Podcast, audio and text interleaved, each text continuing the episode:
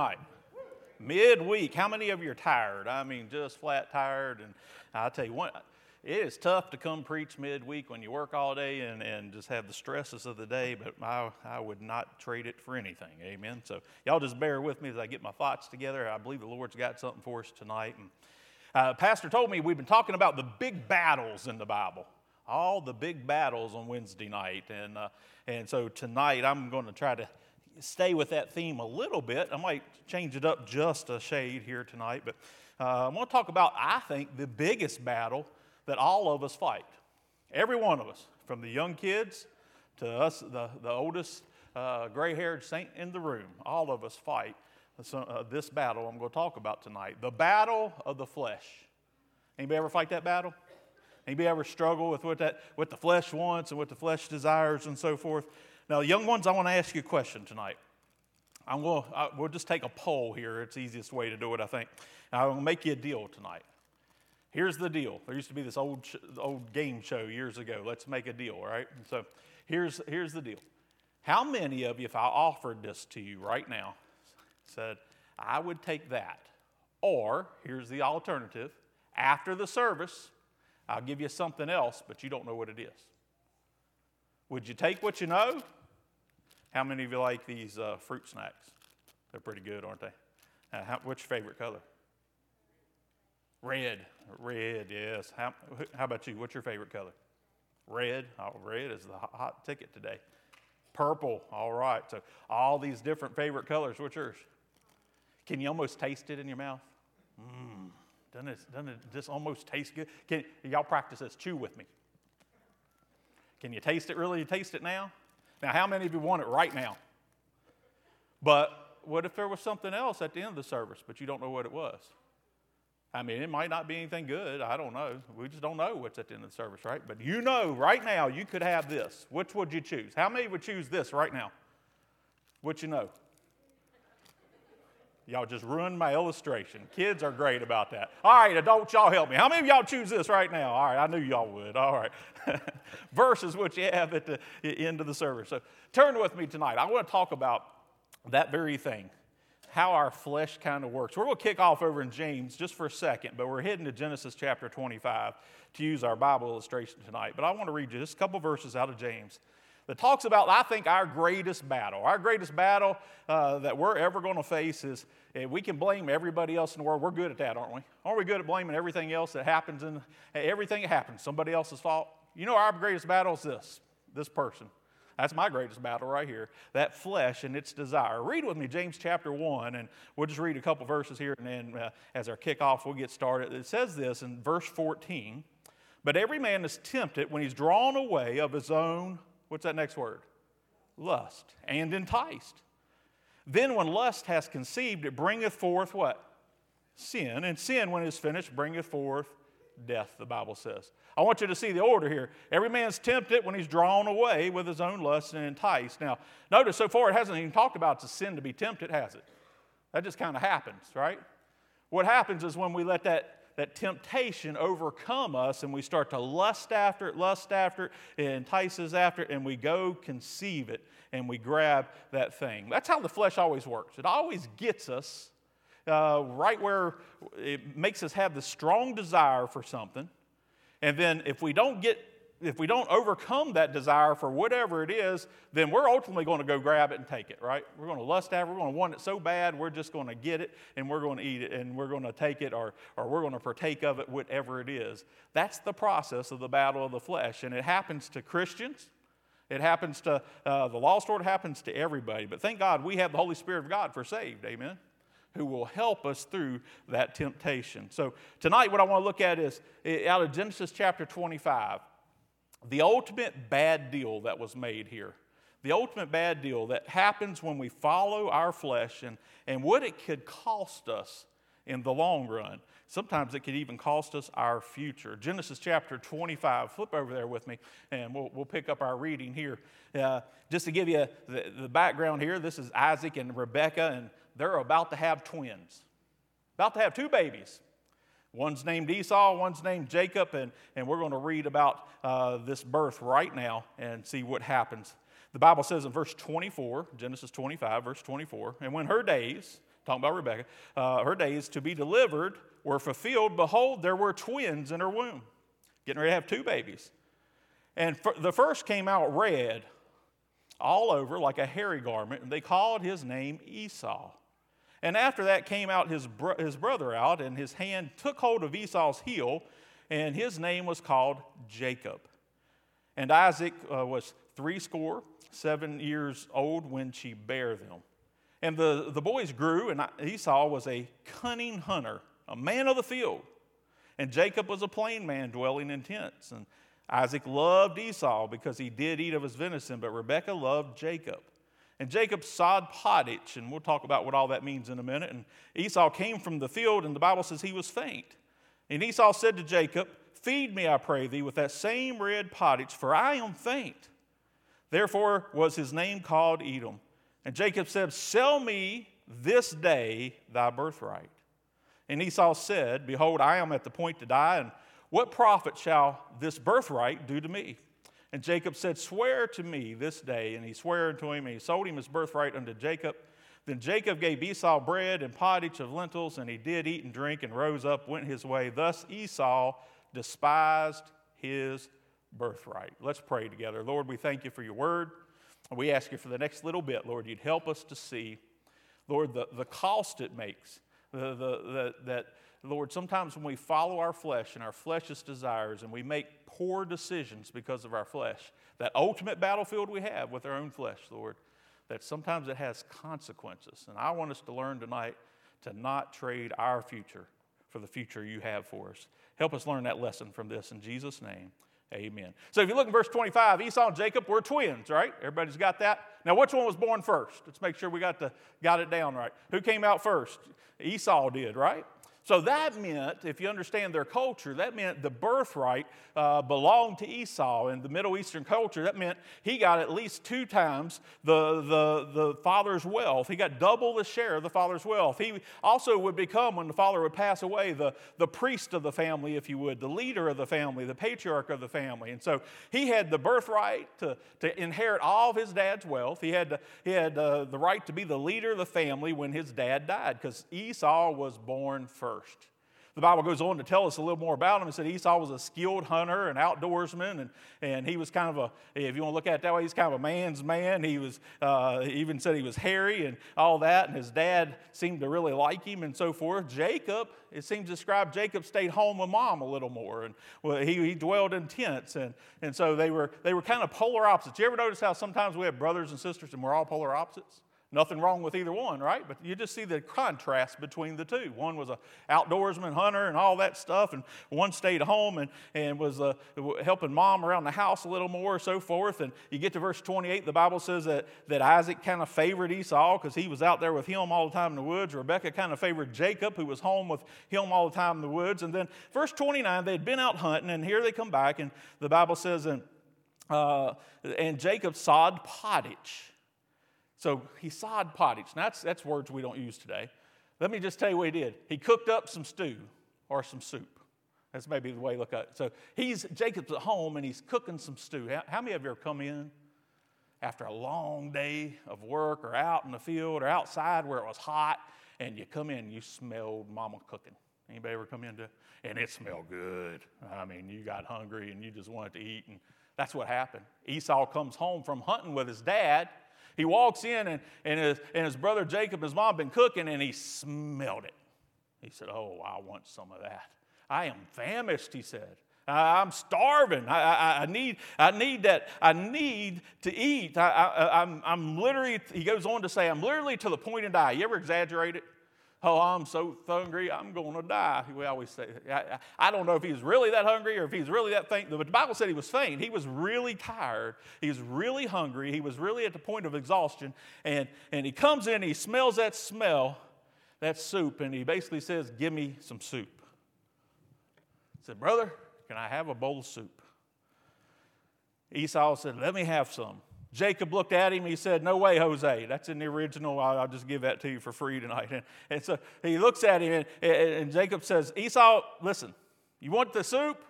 Here's the deal. You are the firstborn. Trade me your birthright for a bowl of soup.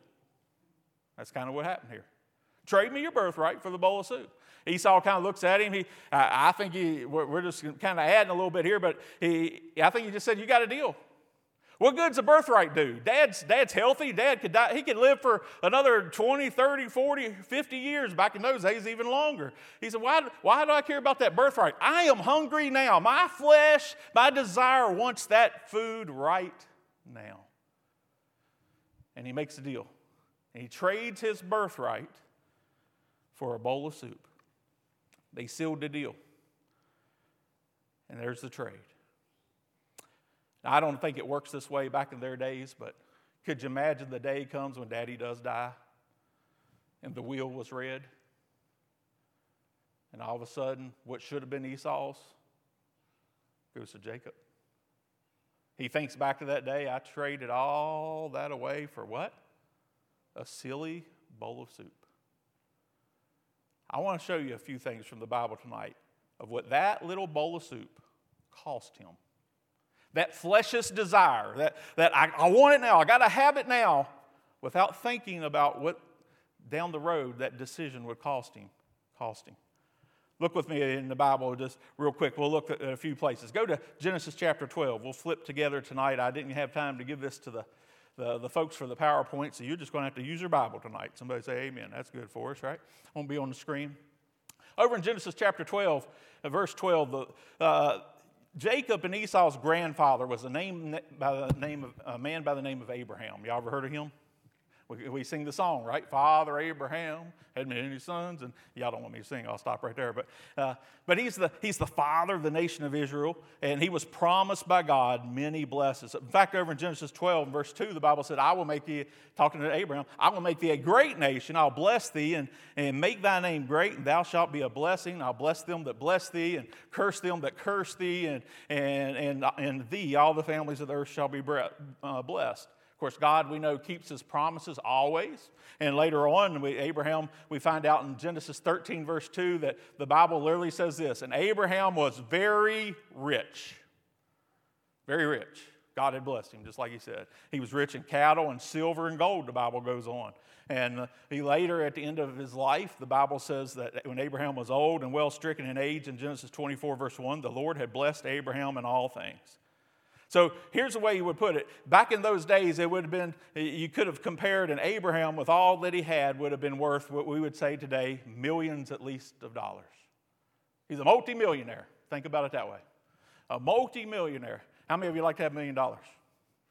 How many just like to have a dollar? Yeah, mine's up. Uh, and so here's the deal if you were the firstborn son and your, your father in that time had, had, was worth all that money, guess what you would get? At least two thirds of the wealth would be yours. So his daddy was worth millions, trying to put it in our terms today. He passes away. Esau should have gotten two thirds of whatever that wealth amount was. Guess who got it though? Jacob. Why? For a bowl of soup. For a bowl of soup. That's a pretty, that's not a very smart trade, was it? When you think back. See, that's what our flesh will do. It'll get us to make decisions at, at, the moment. We want it right now, and we trade the future for the present. Give me that, give me that temporary tingle. Fulfill my flesh right now, right here. This is what I want. I'll, I'll trade my future just for that bowl of soup. He lost millions, if you think about it that way. He also lost this. Uh, flip, flip on in your Bible with me to Genesis chapter number 32. I want to show you something else he lost. Genesis chapter 32. He lost the right to have God's chosen nation named after him. You said, wait a minute. God's chosen nation is not named after Jacob. What's God's chosen nation named? Israel, right? Do you know who Israel is? That's Jacob, right? There was a night in, in Genesis chapter 32 that the Lord and J- Jacob wrestled all night long. And, and at the end of that wrestling, uh, and I believe it was a pre incarnate Jesus Christ he was wrestling with there. Uh, at the end of that night, guess what? His name, Jacob's name, was changed by the Lord. I'll read it to you. Genesis 32, look at verse 24 with me. The Bible says, And Jacob was left alone, and there wrestled a man with him until the breaking of the day. And And when he saw that he prevailed not against him, he touched the hollow of his thigh, and the hollow of Jacob's thigh was out of joint as he wrestled him. And he said, Let me go, for the day breaketh. And he said, I will not go, or let thee go, except thou bless me. And he said to him, What is thy name? And he said, Jacob. And he said, Thy name shall be called no more Jacob, but Israel, as a prince, for thou hast power with God and with men, and has prevailed. Think about it. The entire nation of Israel today is named after Jacob. That maybe could have been Esau, but for a bowl suit, for a temporary satisfaction, for a temporary tingle, for a temporary thrill. Give me the thrill now. Who cares what it's going to cost me in 20 years, right? Give me the fun now. I'll worry about the future later. Forget the doors that may shut. Forget the, the lives that it'll hurt in the future. I want what I want and I want it right now. Does that sound like anybody ever been there? Young ones, y'all are there. Us adults have been there. Sometimes we just get to a place we want what we want and we want it right now. And we let our flesh dictate and help us drive to make poor decisions. I'm just here tonight. Don't trade your future for a silly bowl of soup, right? He lost the right to have uh, the, God's chosen nation named after him. He lost the right uh, to millions of dollars. He lost the right also to carry the seed that would one day lead to the Messiah. Flip on with me, Matthew chapter 1. And Matthew chapter 1. We'll just do a little Bible study tonight, flipping through. Matthew chapter 1. This is the thing none of us ever read. As you get to Matthew chapter 1, usually when we read this, we, we, we just say, okay, okay, and they begat and they begat, and let's go on, let's roll on, right? But as you get to Matthew chapter 1, look at verse number 1. The Bible says this the, the book of the generation of Jesus Christ, the son of David, the son of Abraham. Abraham begat Isaac, and Isaac begat who? Jacob. Whose name should be there? Why isn't it? Bowl soup traded his birthright for a bowl of soup. Generations uh, in Matthew, the generations move forward in history from Abraham. Then you go to Luke, you'll see the same thing, except it, in that one it goes backwards, uh, written from that time backwards. But it, there it says, which was the son of Jacob, which is the son of Isaac. In both genealogies that ultimately go down through and lead to Jesus Christ himself, the name of Jacob's mentioned. And Esau is not a silly bowl soup. He lost millions of dollars. He lost the right to have God's chosen nation maybe named after him. He lost the, the right to have uh, his name listed in the, the bloodline that led to Jesus Christ for a bowl soup. Now, I want to be fair. Let's be fair. Did Esau know all that? There's no way he could have, right? There's no way he could have. He didn't know what all the future held. See, God, sometimes our, our future, we look ahead. I don't know what tomorrow holds, do you? I know who holds tomorrow, but I don't know what tomorrow holds. God has a future for every one of us. How many of y'all believe that? How many believe God's got a plan for you? He's got a desire for you. He's got, a, he's got something He wants you to do. He's got a future for you. He's got a big old box that is your future. The problem is we can't see what's in it, can we? We don't always know what the future holds for us. Here's the thing I want you to understand whatever your bowl of soup is, and by the way, every single one of us in this room have one. If you don't think you do, you are a sitting duck. Every one of us have something our flesh struggles with more than anything else. And let me tell you, the devil knows exactly what it is, and he's going to put it right in your face. He's going to tempt you, not a sin to be tempted, but what are you going to do at that moment? If you give in, say, I want it, you could be trading away the future of what God wants to do in your life. Seems kind of silly looking back now, right? I wonder what your bowl of soup is tonight. Listen, there, we could go through illustration after illustration of bowls of soup. I got friends galore that I was in school with, some of which now are addicted to drugs, some of which are drunk, some are in prison. Some aren't even with us anymore because they chose bowls of soup that led them down the wrong road. Some of them, some of us, like me, got middle challenges. I choose a bowl of soup all the time that probably uh, I shouldn't be choosing, right? Listen, we all got struggles of our flesh, right? Now, when we partake of this and do things that lead us down a road that we shouldn't go, sometimes we can even get ourselves out of, out of what God has for us in the future. You know how many teenagers have babies out of wedlock today? Unbelievable amount. I even have the statistics. I'm not going to, uh, read through all that. I don't have time for all that tonight. Got them. Listen, I don't know what your bowl soup. Maybe it's pornography. When I was pastoring, I'm going to tell you what, the number one thing I dealt with with men, and by the way, it was very prom- predominant among women, in counseling was pornography. I'm talking about in the church. talking about in the church. Bowl of soup. It'll ruin your marriage. It'll, I've seen many of them ruined. What's your bowl of soup tonight? Young ones, young kids, there's going to come a day that people are going to come to you and they're going to tempt you to do things that your parents have told you clearly are wrong. They're going to tell you you're not cool unless you do this. You're not cool if you don't smoke this, if you don't drink this, if you don't do this. That's what your friends are going to tell you. Your parents are going to teach you that oh, you don't do those things because it's wrong. You want to know why? Because your parents understand God has a future for you. Don't take the bowl of soup. What's the bowl of soup in your life that you're willing to, to trade away God's future of your life for? That's the question. What's that temporary thrill for right now? I hear people say all the time, well, everybody's doing it. well, if everybody in your circle is doing it, you're in the wrong circle. Somebody say amen. It's not a big deal. I can handle it. I won't get addicted. Go ask everybody in the penitentiary today. They said the same thing. I'm telling you what, there's bowls of soup that I got friends that aren't here anymore because of their bowl of soup. Theirs might have been different than mine, but we all got one, right? We all got one. Maybe a night on Lover's Lane. Maybe it's just another cigarette or an inhale of a vape. I don't know what it is. Whatever in the world the devil wants to put in there to, to get you to, to uh, away from what God has for you, I want to tell you what, it's never worth it. God's future is always better than what He's got.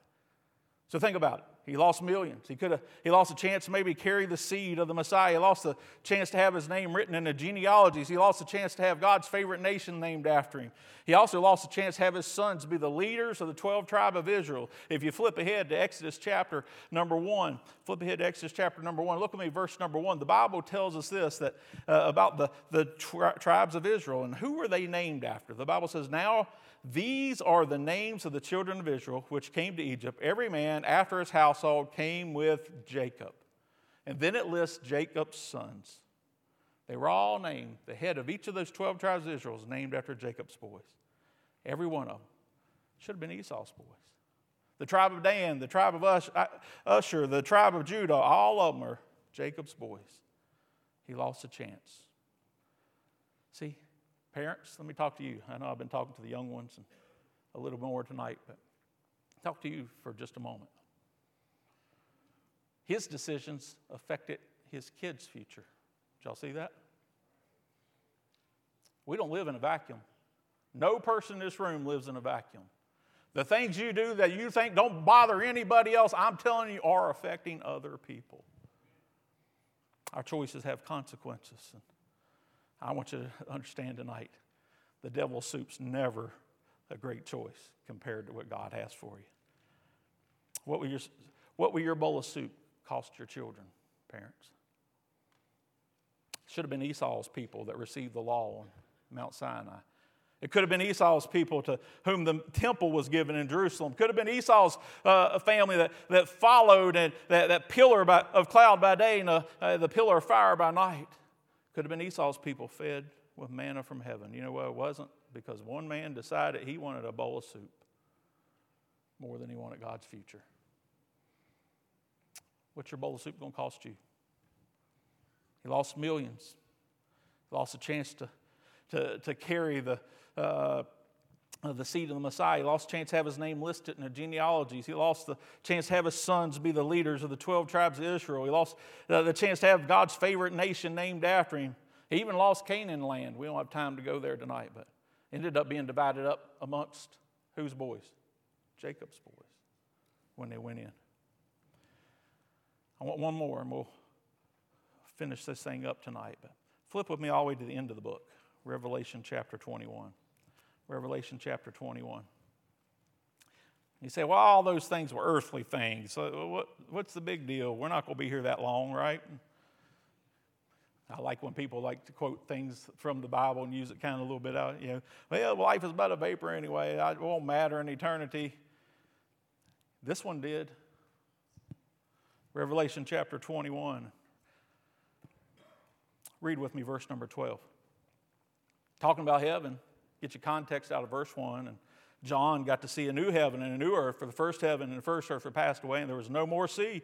And you go on and read about this great, great brand new heaven and earth that, praise God, if you're saved by the grace of God, we're going to experience one day, and I'm looking forward to that. And one of the things we're going to see, besides all the, the street of gold and all the, the wonderful pearls and all that stuff, I want you to look at verse 12 and see one of the things we're going to see.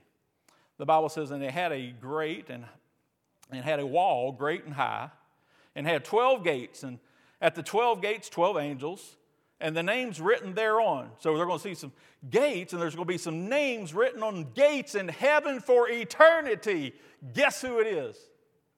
Esau's boys? Who's it say? Which are the names of the 12 tribes of the children of Israel. Jacob's boys. Say, my decision doesn't matter. That one did, didn't it? Could have been Esau's boys. But for what? silly bowl of soup. What a lousy deal. Think about it. Let me ask you this what is your bowl of soup tonight? What is it that you'd be willing to trade your future for? That, that fleshly desire that God has for you.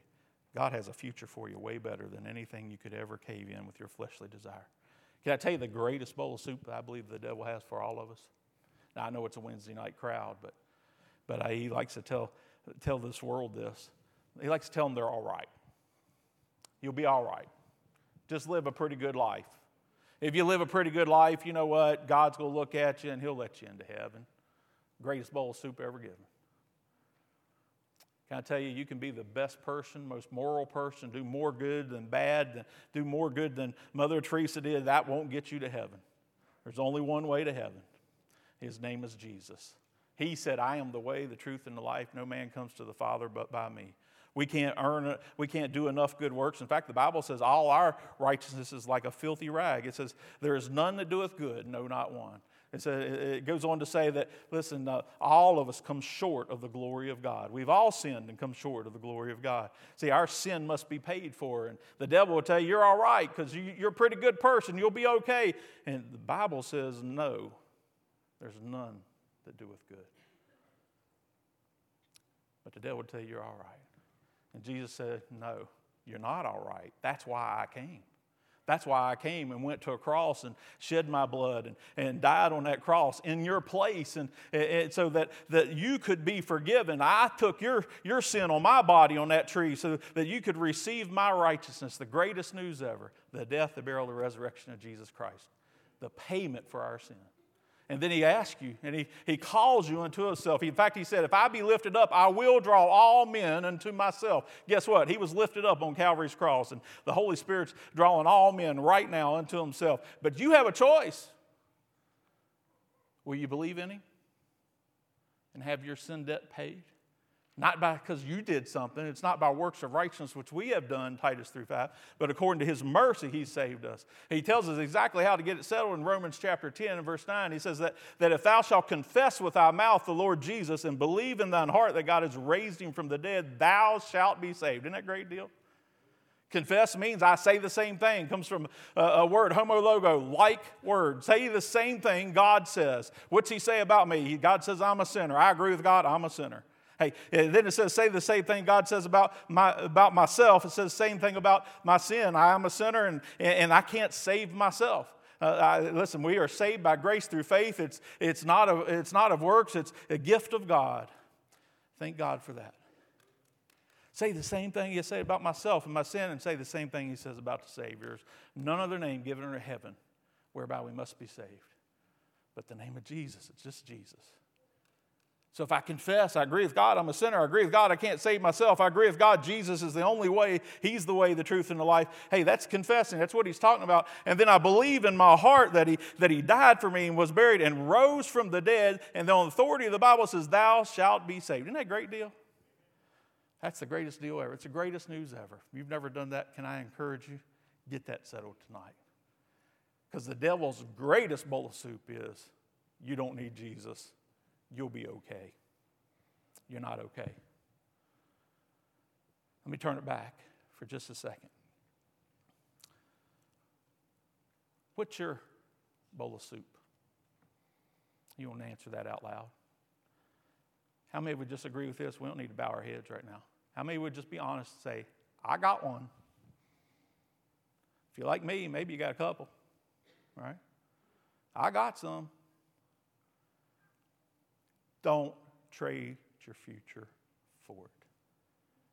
What God has is way better, I promise you, than whatever that bowl of soup is. Father, we sure do thank you for your word tonight. We thank you, Lord, for the opportunity to win the greatest battle in life. Lord, you, you're already provided the victory, the victory over sin, Lord, if we trust you as our Savior.